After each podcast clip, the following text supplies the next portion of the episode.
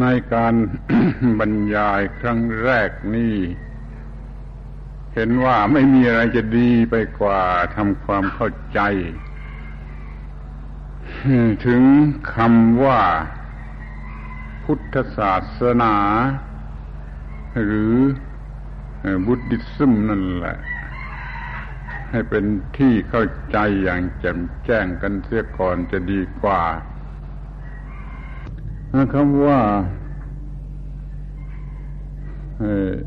อิสมอิสมปิปิดอิสมเนี่ยมันมีความหมายดิ้นได้หลายอย่างนักคอมมิวนิสต์โซเชียลิสต์อิสมอิสมเหล่านั้นจะไม่มีความหมายอย่างเดียวกันกับอิสมของบุตติซึมนี่จะต้องทำความเข้าใจกันบ้าง จะดีกว่าบุติซึมก็มีอิสมอิสมตอนท้ายเหมือนกัน แต่ไม่เหมือนกัน อิสมอย่างอื่นนั้นดูจะเป็นเรื่องบัญญัติขึ้นเอง คือเป็นที่เรียกว่าแมนเมดคนทำขึ้น แต่ ism ของ Buddhism นี่ไม่ใช่ man-made ไม่ใช่ใครทำขึ้น มันเป็นกฎของธรรมชาติที่ค้นพบ เนี่ยมันต่างกันอย่างนี้แล้ว ism ของ Buddhism นี่ไม่ผูกขาด ไม่ประสงค์ authority ใด ๆ หมด ทิ้งไว้เป็นอิสระตามธรรมชาติ ให้ศึกษาให้พิสูจน์นี่คอยเข้าใจคำว่าบุติสมในลักษณะอย่างนี้ก่อน ขอร้องให้ท่านทั้งหลาย นึกถึงคำว่า fact truth law เหล่านี้ แล้วก็เป็น fact เป็น truth เป็น law ของธรรมชาติ ตามธรรมชาติตามกฎของธรรมชาติที่มีอยู่อย่างไร บุคคลคนหนึ่งได้ค้นพบและนำมา เปิดเผยว่าจะใช้กฎเกณฑ์นั่นอย่างไรจะปฏิบัติอย่างไร แล้วก็จะดับทุกข์ได้บุติสมเป็นอย่างนี้คำเดิมที่ใช้เรียกพระพุทธศาสนานั่นก็ไม่ใช่คำว่าศาสนา ไม่ใช่คำว่าศาสนาที่ตรงกับคำว่า religion อย่างบัดนี้ พระพุทธเจ้าท่านเรียกว่า พรหมจรรย์พรหมจรรย์แปลว่า ระบบการปฏิบัติที่ประเสริฐที่แก้ปัญหาของมนุษย์ได้ระบบการปฏิบัติที่ประเสริฐ ที่แก้ปัญหาของมนุษย์ได้ เรียกว่า พรหมจรรย์ นี่คือตัวสิ่งนี้ทีเดียวนี่เรามาเรียกว่าศาสนาถ้าไปเกี่ยวข้องกับคำว่า religion เขาด้วยมันก็ยิ่งฟังยากนั่นขอให้ท่านทั้งหลาย นึกถึงคำว่า fact ว่า truth ว่า law ของธรรมชาติ ไว้เสมอไป แล้วก็ทราบก็พึงทราบไว้เลยว่า ท่านเอาความจริงเหล่านี้มาเป็นหลัก และปฏิบัติอย่างนี้จะถูกตามกฎธรรมชาติ แล้วก็จะแก้ปัญหาทั้งปวงได้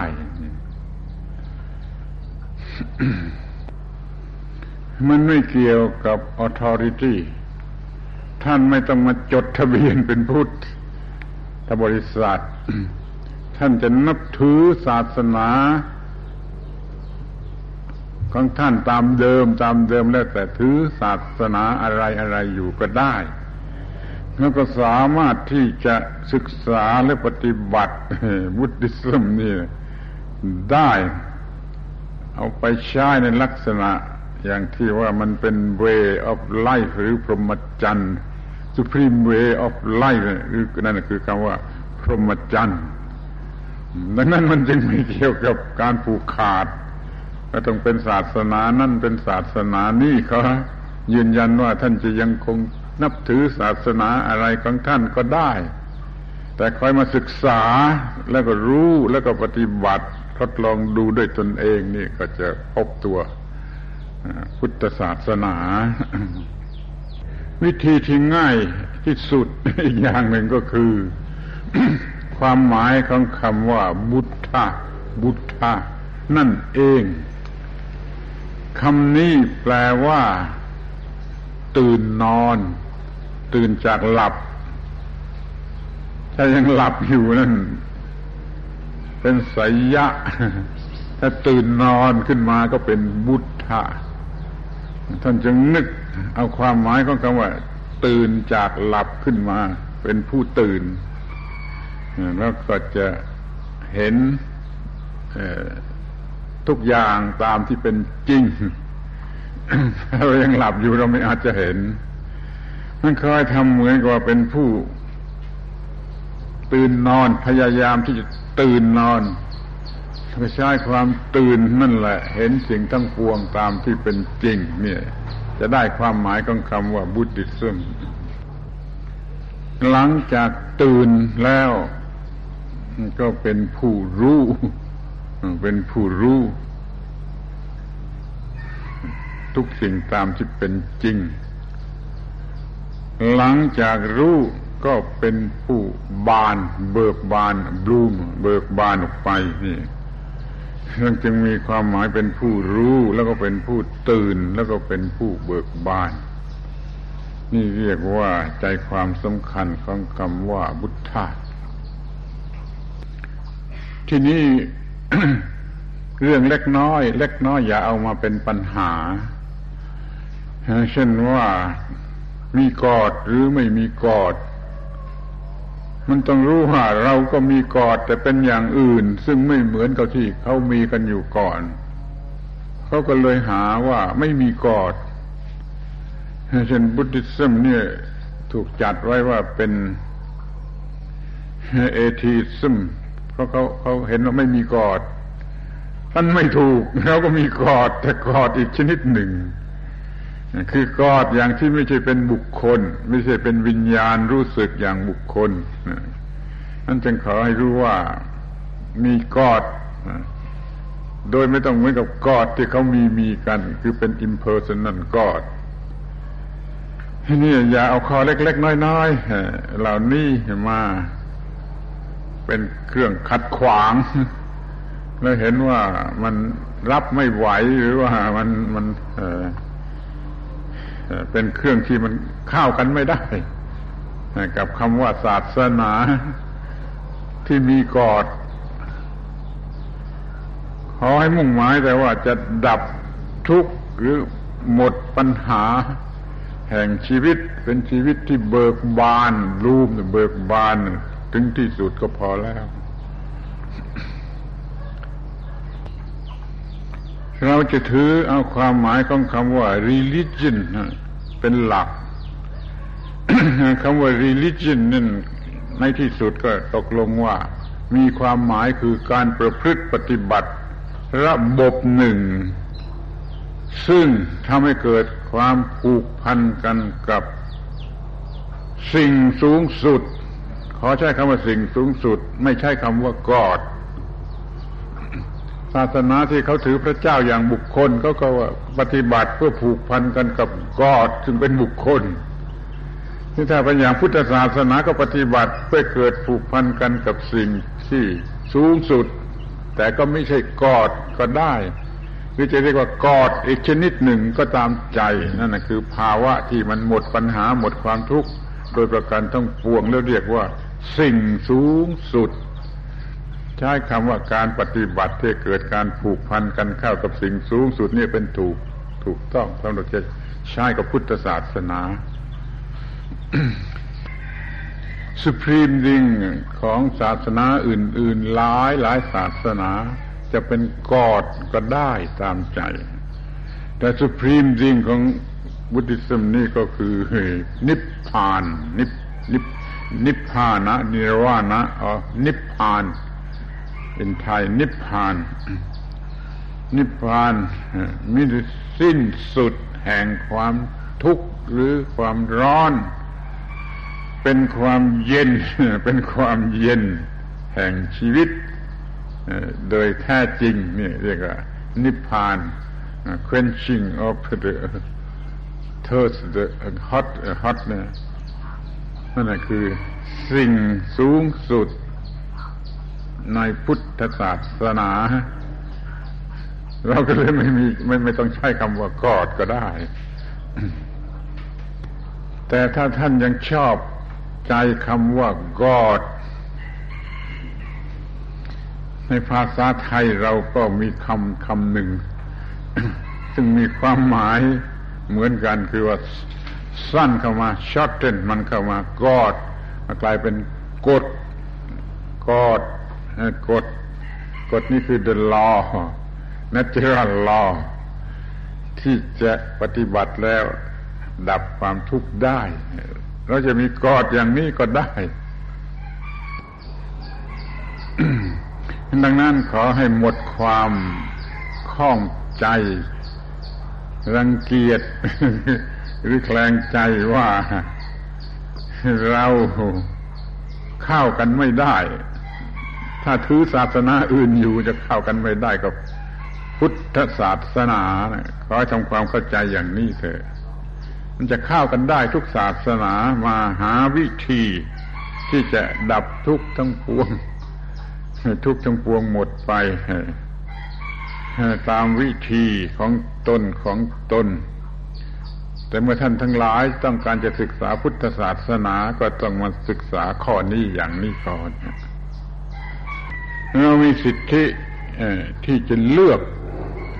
นั้นเราเอามากี่อย่างกี่อย่างก็ได้มาเพื่อเลือก ตามที่เราจะพอใจ ทดลองดู ดับทุกข์ได้ก็ถือเอา พุทธศาสนานี้ เป็น evolutionist ถือว่าอะไรอะไรโลกทั้งปวงนี้มันเกิดขึ้น โดย evolution ของธรรมชาติ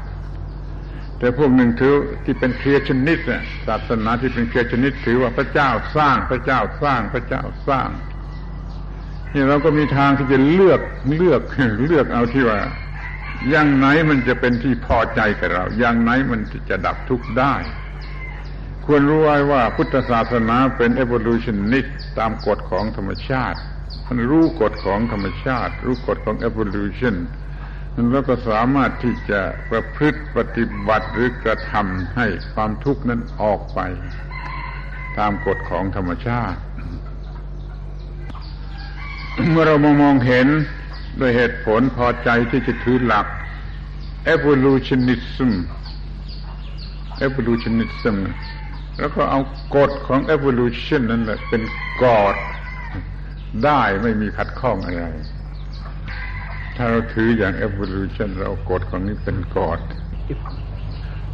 เดี๋ยวนี้เราถือกฎของธรรมชาติ หรือ natural law เป็นหลักก็เลยทราบเสียว่าตามหลักธรรมะแบ่ง ธรรมชาติ ธรรมชาติเป็นสี่แคตกรีสำหรับจะศึกษา อันที่หนึ่งคือตัวธรรมชาติแท้ๆก็ต้องศึกษา อันที่สองคือกฎของธรรมชาติก็ต้องศึกษา อันที่สามหน้าที่ตามกฎของธรรมชาติก็ต้องศึกษาและในที่สุดว่าพ้นจะเกิดขึ้นมาอย่างไร ก็ต้อง ศึกษา ตัวธรรมชาติ ตัวกฎของธรรมชาติ ตัวหน้าที่ตามกฎธรรมชาติตัวผลที่จะเกิดจากหน้าที่ ถ้าศึกษาครบทั้งสี่อย่างนี้แล้วเรียกว่าเรารู้จักธรรมชาติโดยสมบูรณ์คำว่า duty duty นั่นตรงกับคำว่า ธรรมะ ธรรมะ ธรรมะธรรมะ ในพุทธศาสนา เมื่อรู้จัก duty to the law of nature เราก็สามารถปฏิบัติดิวตี้ที่ถูกต้องดิวตี้ที่ถูกต้อง ต่อกฎของธรรมชาตินั่นแหละคือ ธรรมะ ธรรมะ ธรรมะ ในพุทธศาสนา หรือตัวพุทธศาสนาก็ได้ ถ้าท่านปฏิบัติตาม law of nature จนดับทุกข์ได้ นั่นคือท่านปฏิบัติพุทธศาสนา ที่นี่ก็มาถึงคำถึงปัญหาของคำว่า faith faith ซึ่งในพุทธศาสนาเรียกว่าศรัทธา ถ้าเป็นเฟสในพุทธศาสนา นั่นต้องมาทีหลังของวิสดอมหรือปัญญาเฟสคือความเชื่อ โดยไม่ได้มาจากปัญญานั่นไม่เรียกว่าเฟสหรือศรัทธาในพุทธศาสนา มันมีเป็นสองเฟสสองศรัทธาอยู่ พวกหนึ่งก่อนวิสดอมนี่พวกนี้ทีหลังวิสดอม มันอาจจะจำเป็นจะต้องมีทั้งสองอย่างสำหรับผู้ไม่รู้สำหรับเด็กๆ อาจจะต้องใช้เฟสก่อนปัญญา แต่ถ้ามีอายุมากพอที่จะเข้าใจได้แล้ว มันจะต้องใช้เฟสที่มาทีหลังวิสดอมหรือปัญญา ถ้ารู้จักจัดกันอย่างนี้แล้วสิ่งที่เรียกว่าเฟสจะไม่มีปัญหาใด ๆ เราควรจะนึกถึงคำอีกคำหนึ่ง คือคำว่า confidence ซึ่งหมายถึงความแน่ใจ ความแน่ใจ ถ้าเรายังไม่มีปัญญา หรือความรู้ที่เพียงพอ เราไม่อาจจะแน่ใจท่านศรัทธาที่เป็นความแน่ใจต้องมาทีหลังของปัญญา เฟสโดยไม่ต้องมีเหตุผล โดยไม่ต้องมีอะไรเพียงแต่บอกให้บอกให้เชื่อแล้วก็เชื่ออย่างนี้ มันเรียนอีกอันหนึ่ง ขอให้แยกกันให้ดีๆ ถ้าจะเป็น Buddhism ต้องเป็น confidence ที่มาจากปัญญา แล้วจะมาเรียกว่า faith ก็ได้เหมือนกัน มันมีสิ่งสามสิ่งหรือสามคำ ที่ต้องเข้าใจหรือรู้ไว้แต่ทีแรกคือคำว่าศรัทธาหรือความเชื่อหรือเฟสนี่คำหนึ่ง แล้วก็มันมีคำว่า วิริยะ วิริยะ หรือ energy ที่จะใช้ปฏิบัติ ตามศรัทธา วิริยะหรือ energy แล้วต้องมี energy เพื่อใช้ปฏิบัติตามศรัทธา และมีอันที่สามคือ wisdom หรือปัญญา ที่จะควบคุมสิ่งต่าง ๆ ให้มันถูกต้อง นี่เราต้องมีถึงสามเนี่ย มีศรัทธาเฟสมีวิริยะเอนเนอร์จีแล้วก็มีปัญญาหรือวิสดอม ท่านต้องมีสามอย่างนี้จึงจะปฏิบัติศาสนาใด ๆได้ แต่เดี๋ยวนี้มันมีปัญหาว่าศาสนาบางศาสนา ยกเอาเฟสเป็นสำคัญ บางศาสนายกเอาวิริยะกำลังใจนี่เป็นสำคัญ บางศาสนายกเอาปัญญาเป็นสำคัญ เรียกว่าออกหน้าเป็นเบื้องหน้าเป็นสำคัญ เป็นหลักสำคัญนี่ พุทธศาสนานี่อยู่ในพวกที่เอาปัญญาออกหน้า และเป็นหลักสำคัญ เมื่อจึงเรียกว่าพุทธะรู้หรือตื่นนอนหรือเบิกบาน แม่พุทธศาสนาจะมีปัญญาเป็นหลักเป็นสำคัญ ก็ยังต้องใช้ศรัทธาหรือเฟสด้วยไม่ใช้วิริยะหรือเอเนจีด้วยเหมือนกันเพียงแต่ยกศรัทธาเป็นสำคัญ ทีนี้ศาสนาที่เขามี faith เป็นสำคัญนี่มันเป็นปัญหาเขาจะใช้ energy สักเท่าไรใช้ wisdom สักเท่าไรนี่เป็นปัญหา แต่ถ้าจะไม่ใช้ energy ไม่ใช้ wisdom เลย แล้วคงจะเป็นไปไม่ได้ เพียงแต่ว่าใช้น้อยเกินไป แล้วไม่ยกขึ้นมาเป็นหลักสำคัญ ยก faith เป็นสำคัญ เลยได้ชื่อว่า ศาสนาแห่งความเชื่อ ความเชื่อ ถือความเชื่อเป็นที่พึ่ง นี่บางศาสนาไม่ไม่ไม่ไม่ไม่ไม่ถือเชื่อแต่มาถือกำลังจิตสะสมกำลังจิตด้วยฌานด้วยสมาธิด้วยภาวนานี่เอนเนอร์จีของไม่นะเอาอันนี้เป็นเครื่องกำจัดความทุกข์ออกไปเขาก็มีตามแบบของเขา พุทธศาสนาก็ใช้วิธีอย่างนี้ในบางในบางกรณีแล้วก็มามีปัญญา เป็นเครื่องควบคุมให้มันเกิดความถูกต้อง ท่านเลือกเอาเองท่านเลือกเอาเองว่าจะถือศาสนาไหน ที่มีอะไรเป็นหลักสำคัญ ที่นี่มาพิจารณากันถึงบุคคลเพียงคนเดียว บุคคลเพียงคนเดียวดีกว่า เขาก็จะต้องมีศรัทธา ตามสมควรในกรณีที่ต้องใช้ศรัทธา ก็ต้องมีวิริยะ ตามสมควรในกรณีที่จะต้องใช้ energy แล้วเขาต้องมีปัญญาหรือ wisdom ตามสมควรในกรณีที่ต้องใช้ใช้ปัญญา ท่านจงรู้จักตัวเองว่า ในกรณีอย่างไรจะใช้ศรัทธา ในกรณีอย่างไรจะใช้วิริยะในกรณีอย่างไรจะใช้ปัญญา นี่ ก็แปลว่าท่านได้เครื่องมือ เครื่องมือที่จะใช้กำจัดทุกข์ออกมาได้จากทุกศาสนาเลย ในประเทศอินเดียมันเป็นบ่อเกิดแห่งศาสนาต่างๆหลายศาสนารวมทั้งพุทธด้วยนี่ตลอดเวลาที่ยาวนานเขายอมรับ ยอมรับเข้ากันได้ทั้งหมด ว่าบางศาสนา หรือพระศาสดา บางองค์ถือศรัทธาเป็นหลัก บางศาสนาหรือศาสดาบางองค์ยกเอาวิริยะเป็นหลัก บางศาสนาหรือบางศาสดาเอาปัญญาเป็นหลัก ใช้ได้กันทั้งนั้นไม่ไม่ปฏิเสธแล้วก็ไม่จัดอันนี้ผิดหรือถูกหรือดีหรือเลวอะไรมันเป็นเรื่องที่ใช้ได้ คล้ายๆ กับว่าก็มองเห็นสถานการณ์อื่น ๆ เป็นความเหมาะสมที่จะใช้อันไหน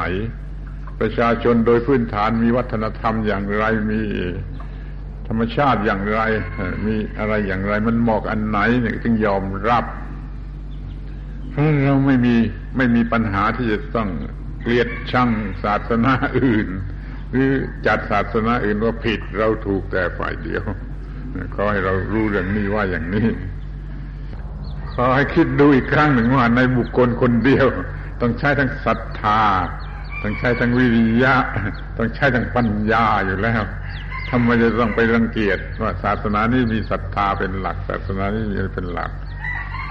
เราก็สามารถที่จะจัดมันจะ arrange มันให้ได้ ถูกต้องตามเรื่องตามปัญหาที่เกิดขึ้นเฉพาะหน้าขอให้รับเอาไว้ทั้งสามอย่าง ทีนี้เราก็จะศึกษาพุทธศาสนาที่มีปัญญาเป็นเบื้องหน้าต่อไป เมื่อพูดถึงพุทธศาสนา ชื่อ ชื่อคนก็บอกอยู่แล้วพุทธะพุทธะคือความตื่นรู้แล้วก็เบิกบาน ไม่ได้ยกเอาศรัทธาเป็นเบื้องหน้า แต่ก็มีศรัทธาตามสมควรมีวิทยะตามสมควร พุทธะหรือบุตธะเป็นบุคคลนั่นนะเราเป็นบุคคลที่มีปัญญา ใช้ปัญญาเป็นเครื่องมือในการแก้ปัญหา บุตธะก็คือผู้ที่มีปัญญา จะแก้ปัญหาธรรมะธรรมะก็คือระบบปัญญาที่มีไว้สำหรับแก้ปัญหา จึงได้รับแนะนำมาจากพุทธะแล้วสังฆะก็คือผู้ยอมปฏิบัติตาม คือใช้ระบบปัญญาในการที่จะแก้ปัญหา เมื่อเป็นดังนี้ทั้งพุทธะทั้งธรรมะทั้งสังฆะก็ล้วนแต่เกี่ยวข้องกันอยู่กับสิ่งที่เรียกว่าปัญญา ถ้าเราใช้คำว่าศรัทธาคือเชื่อนะ มันก็ต้องมีอีกสิ่งหนึ่ง อีกสิ่งหนึ่งหรืออีกบุคคลหนึ่งที่เราเชื่อ ต้องมีสิ่งหรือบุคคลอะไรที่เราเชื่อ ถ้าเราใช้คำว่าศรัทธา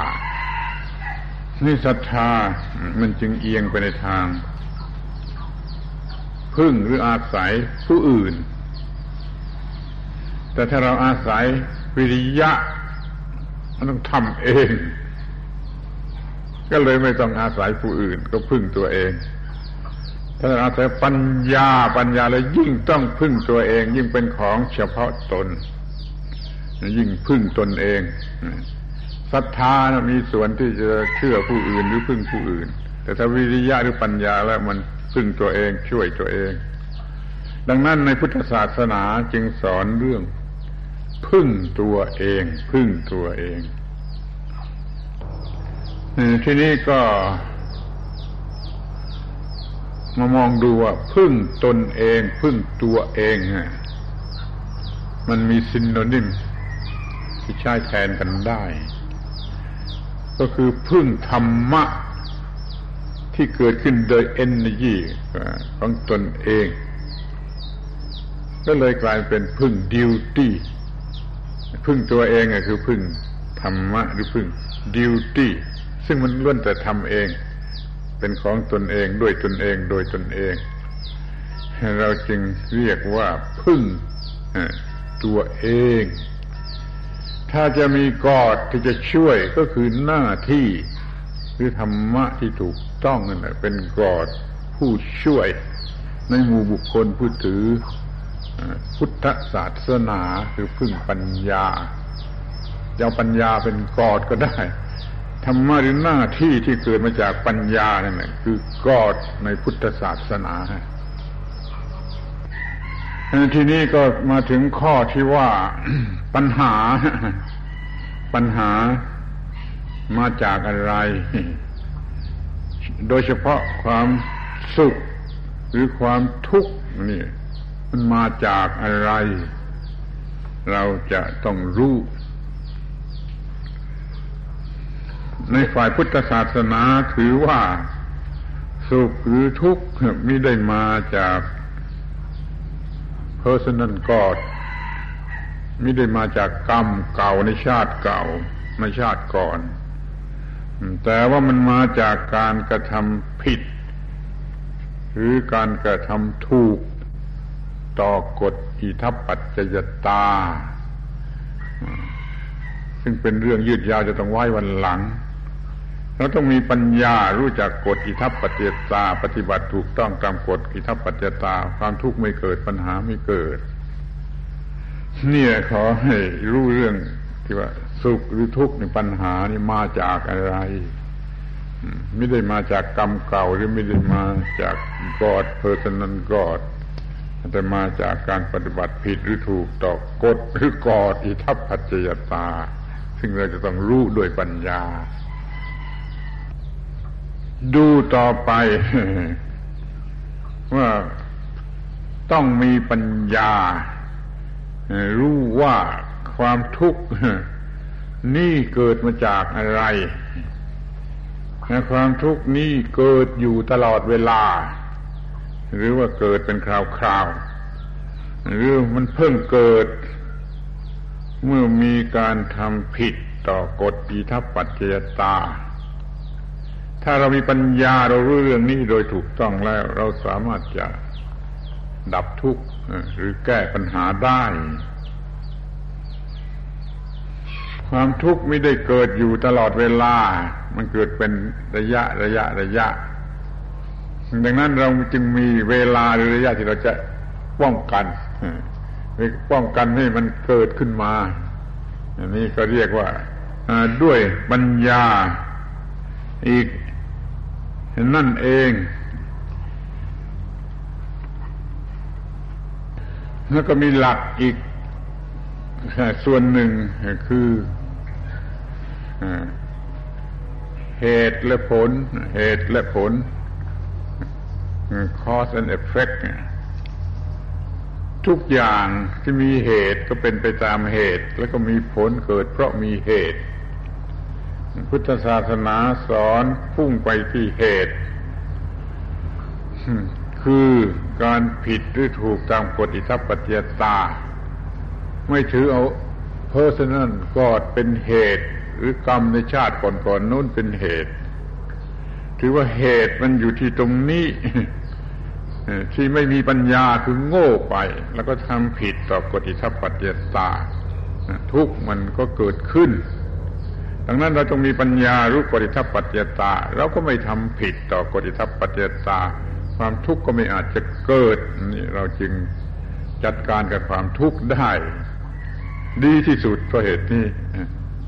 ข้อนี้เป็นข้อที่เราจะต้องสังเกตให้ดีต้องเข้าใจถูกต้องว่ามันมีคอสเพราะว่าไอ้สิ่งที่เราต้องจัดการนั้นจัดการที่คอส ไม่จัดการที่เอฟเฟกเราต้องจัดการที่คอสเราคืออยากจะให้ท่านทั้งหลายได้ทราบไอ้คำภาษิตในภาษาไทยสักคำหนึ่ง แม้ว่ามันมันหยาบคายไม่น่าจะฟัง แล้วก็ฟังไว้ไว้ดี จะได้ความรู้ คือคำว่า ไม่เอาไม้สั้นไปรันขี้ถ้าไม้สั้นไปรันขี้มันก็เลอะเราไม่ทำอย่างนั้น เราจะไปทำที่เหตุหรือคอสของมัน ไม้สั้นไปรันขี้นี่ถือเป็นหลักในหมู่คนไทยทั่วไปทำไม่ได้ เหมือนอย่างว่าเราจะดับไฟ เราอย่าไปดับที่ไฟ เราจงไปดับที่ต้นเหตุที่ให้เกิดไฟนี่นี่คือหลักพุทธศาสนา ถ้าดับที่ไฟก็เหมือนกับไม้สั้นไปรันขี้มันลำบากหรือเสียหายหรือทำไม่ได้นี่ศาสนาแห่งเหตุและผลนี่สอนให้จัดการที่เหตุ มันมีเหตุแล้วก็จัดการที่เหตุ แล้วก็จะได้รับ รับผลตามที่เราต้องการ นี่ก็เป็นหลักสำคัญด้วยเหมือนกันว่า เหตุและผลจัดการที่เหตุไม่จัดการที่ผล มันมีคำกล่าวที่น่าสนใจจะจริงหรือไม่จริง นั่นก็ไม่เป็นไรแต่ว่าควรจะสนใจ คือเขากล่าวกันว่า ถ้าคนเอาไม้ไปแย่ไม้ยาวๆไปแย่ที่ สุนัขที่สุนัขเนี่ยสุนัขกก็จะกัดที่ไม้ที่ปลายของไม้ แต่ถ้าไปแย่ที่ไลออนสิงโต มันไม่กัดที่ปลายไม้ มันจะมากัดคนที่ถือไม้นี่แสดงว่าอันหนึ่งมันมีปัญญา อันหนึ่งมันไม่มีปัญญาใช่ไหมนี่เราจะเป็นสุนัขหรือจะเป็นไลออนก็คิดดูเองกันแล้วกัน ถ้าจะถือหลักอย่างนี่แล้วก็ว่าต้องจัดการที่ต้นเหตุ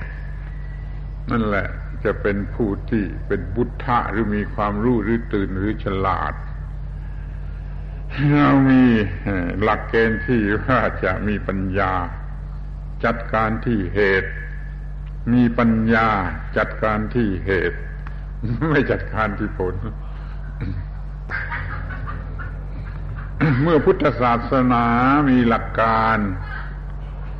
คือ มีเหตุผล และเป็นไปตามอำนาจแห่งเหตุผลทุกอย่างมีเหตุ เป็นไปตามอำนาจแห่งเหตุ ดังนั้นพุทธศาสนาจึงมีหลักการหรือวิธีการอย่างเดียวกับวิทยาศาสตร์ ค้นหาเหตุจัดการที่เหตุแล้วก็ได้ผลตามที่ต้องการ ให้เราต้องการความรู้จริงทำจริงลงไปที่ตัวเหตุ เราไม่ใช้วิธีการอย่างphilosophy หรือ logic อะไรทำนองนั้น ซึ่งเป็นการคำนวณคำนวณ มี hypothesis ขึ้นมาแล้วก็หาเหตุผลว่ามันจริงตาม hypothesis หรือไม่อย่างนี้รังอย่างนี้ไม่ใช่กับพุทธศาสนา พุทธศาสนามีเหตุมีปัจจัยโดยตรง เพราะนั้นก็ต้องศึกษาที่ตัวเหตุของมันต้องหาวิธีที่จะกำจัดเหตุของมัน โดยไม่มีการคำนวณอีกต่อไปแล้ว นี่ขอให้ถือว่าเป็นยุควิทยาศาสตร์แล้ว พุทธศาสนานี่มันจะมีหลักการอันเดียวกับวิทยาศาสตร์ และจะเหมาะกับยุควิทยาศาสตร์ คือการจัดการกับตัวเหตุ แล้วก็จะได้รับผลตามที่เราต้องการ ทีนี้เรามาดูกันถึงในลำดับ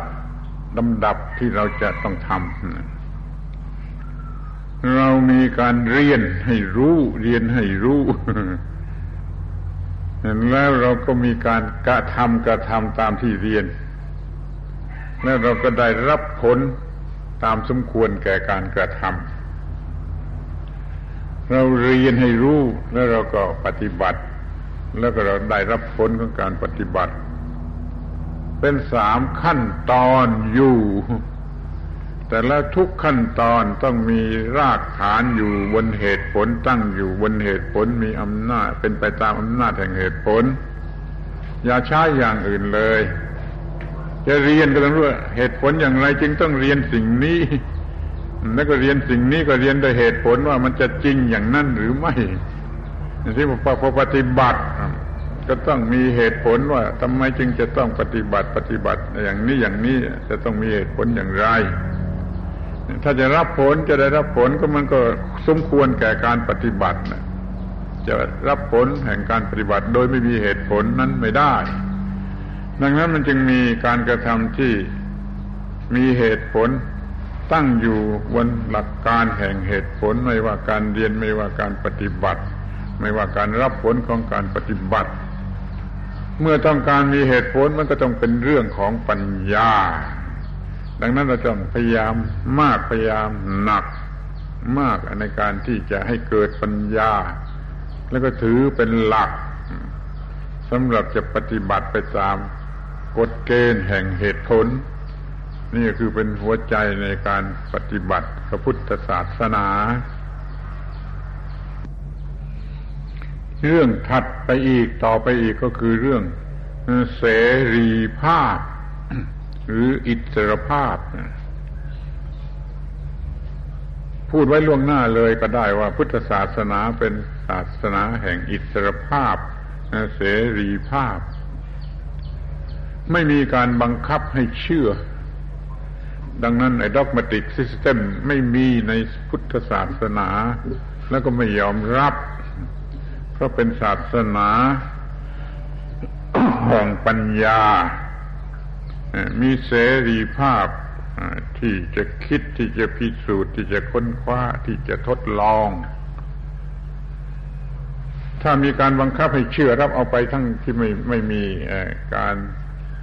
พิสูจน์ด้วยปัญญาแล้วไม่ใช่พุทธศาสนาข้อนี้ถือเป็นหลักไว้ด้วย เรามีหลักที่ให้ถืออย่างนั้นจากพระพุทธภาษิตเรียกว่ากาลามาสูตร ซึ่ง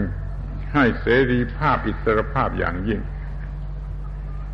ขอให้ถือเป็นหลักไว้ก่อนว่า เป็นศาสนาแห่งเสรีภาพและอิสรภาพ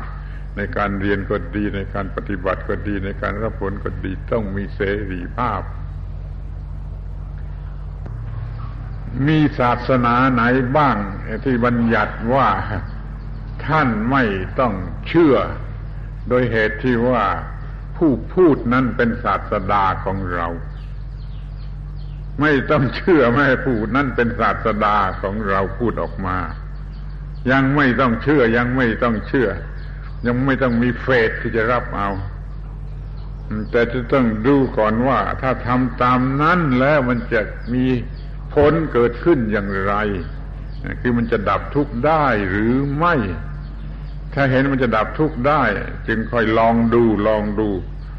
โอ้ดับทุกข์ได้จริง จึงค่อยเชื่อมีศาสนาไหนบ้างที่กล่าวว่า ไม่ต้องเชื่อตามคำพูดแม้จากพระศาสดาของตน ใจความของกาลามสูตรก็มีอย่างนี้ ข้อแรกว่าอย่ารับเอามาเชื่อ เพราะเหตุว่าเขาสอนสอนต่อต่อกันมา นี่ก็ไม่เชื่อ เพราะเขาทำกระทำกระทำตามตามตามกันมา นี่ก็ไม่ไม่ไม่ยอมเชื่อทันทีเขาเล่าลือเล่าลือกันอยู่ทั้งโลกก็เราไม่เชื่อ แม้ว่ามีอยู่ในสคริปเชอร์เราก็ยังไม่เชื่อ นอกจากจะได้พิสูจน์ทดลองก่อนแม้ว่าจะถูกต้องตามวิธีพิสูจน์ทางลอจิกก็ไม่เชื่อ แม้ว่าจะถูกต้องตามวิธีทาง philosophy ก็ไม่เชื่อ แม้ว่ามันจะตรงกับ common sense ของเราก็ไม่เชื่อ แม้ว่าความคิดของเราก็เป็นอย่างนั่นเอง เราก็ยังไม่เชื่อ เราจะต้องพิสูจน์อยู่อยู่ดูก่อน ผู้พูดมีเครดิต มีปริญญามีอะไรน่าเชื่อก็ยังไม่เชื่อกระทั่งว่าไม่เชื่อต่อผู้พูดที่เป็นพระศาสดาของเราเองนี่นี่คือหลักใจความของไอ้กาลามสูตร ที่พระพุทธเจ้าตรัสไว้ให้ถือปฏิบัติพุทธศาสนามีเสรีภาพอย่างนี้กฎเกณฑ์อันนี้ เราจะต้องใช้แม้กับลูกเด็กๆลูกเด็กๆทารก เราจะไม่ถือไม้เรียวขึ้นมาบอกแล้ว แกต้องเชื่ออย่างนี้ แกต้องทำอย่างนี้ เราจะไม่บอกอย่างนั้น แต่เราจะบอกลูกเด็กๆว่า คิดดูทีว่า ถ้าทำอย่างนี้อย่างนี้จะเกิดขึ้น ถ้าทำอย่างนี้อย่างนี้จะเกิดขึ้น ถ้าทำอย่างนี้อย่างนี้จะเกิดขึ้นนะแกจะเลือกเอาอย่างไหน ไม่บังคับ ไม่ต้องใช้ไม่เรียวบังคับ ให้เด็กๆทารกเขาเขาคิดเอาเองว่าจะทำอย่างนี้อะไรมันจะเกิดขึ้นทำอย่างนี้อะไรมันจะเกิดขึ้นแล้วเขาก็เลือกเอาเองเขาก็เลือกเอาฝ่ายที่มันจะได้ประโยชน์นี่ขอให้เข้าใจว่าแม้แต่กาลามสูตร นี่ใช่แม้แต่กับเด็กๆนะ คนเขาเข้าใจผิดเขาเอามาใช้ไม่ได้ใช้กับคนเดียวนี่ไม่ได้ใช่กับคนโง่ไม่ได้แล้วก็เขาไม่มาเขาคัดค้าน แต่ความจริงมันไม่อยู่อย่างนี้ขอให้เราให้เสรีภาพอย่างสูงสุดแก่ผู้ฟังแก่ผู้ที่จะปฏิบัติตามขอให้เข้าใจไว้ว่าพุทธศาสนาเป็นศาสนาแห่งเสรีภาพ ในทางการกระทำและความคิดนึกและสติปัญญา พุทธศาสนาคืออะไร ยังไม่จบ พูดได้สักครึ่งหนึ่งเท่านั้น เวลาก็หมดแล้ว ขอไว้พูดในวันหลัง วันนี้ขอยุติการบรรยาย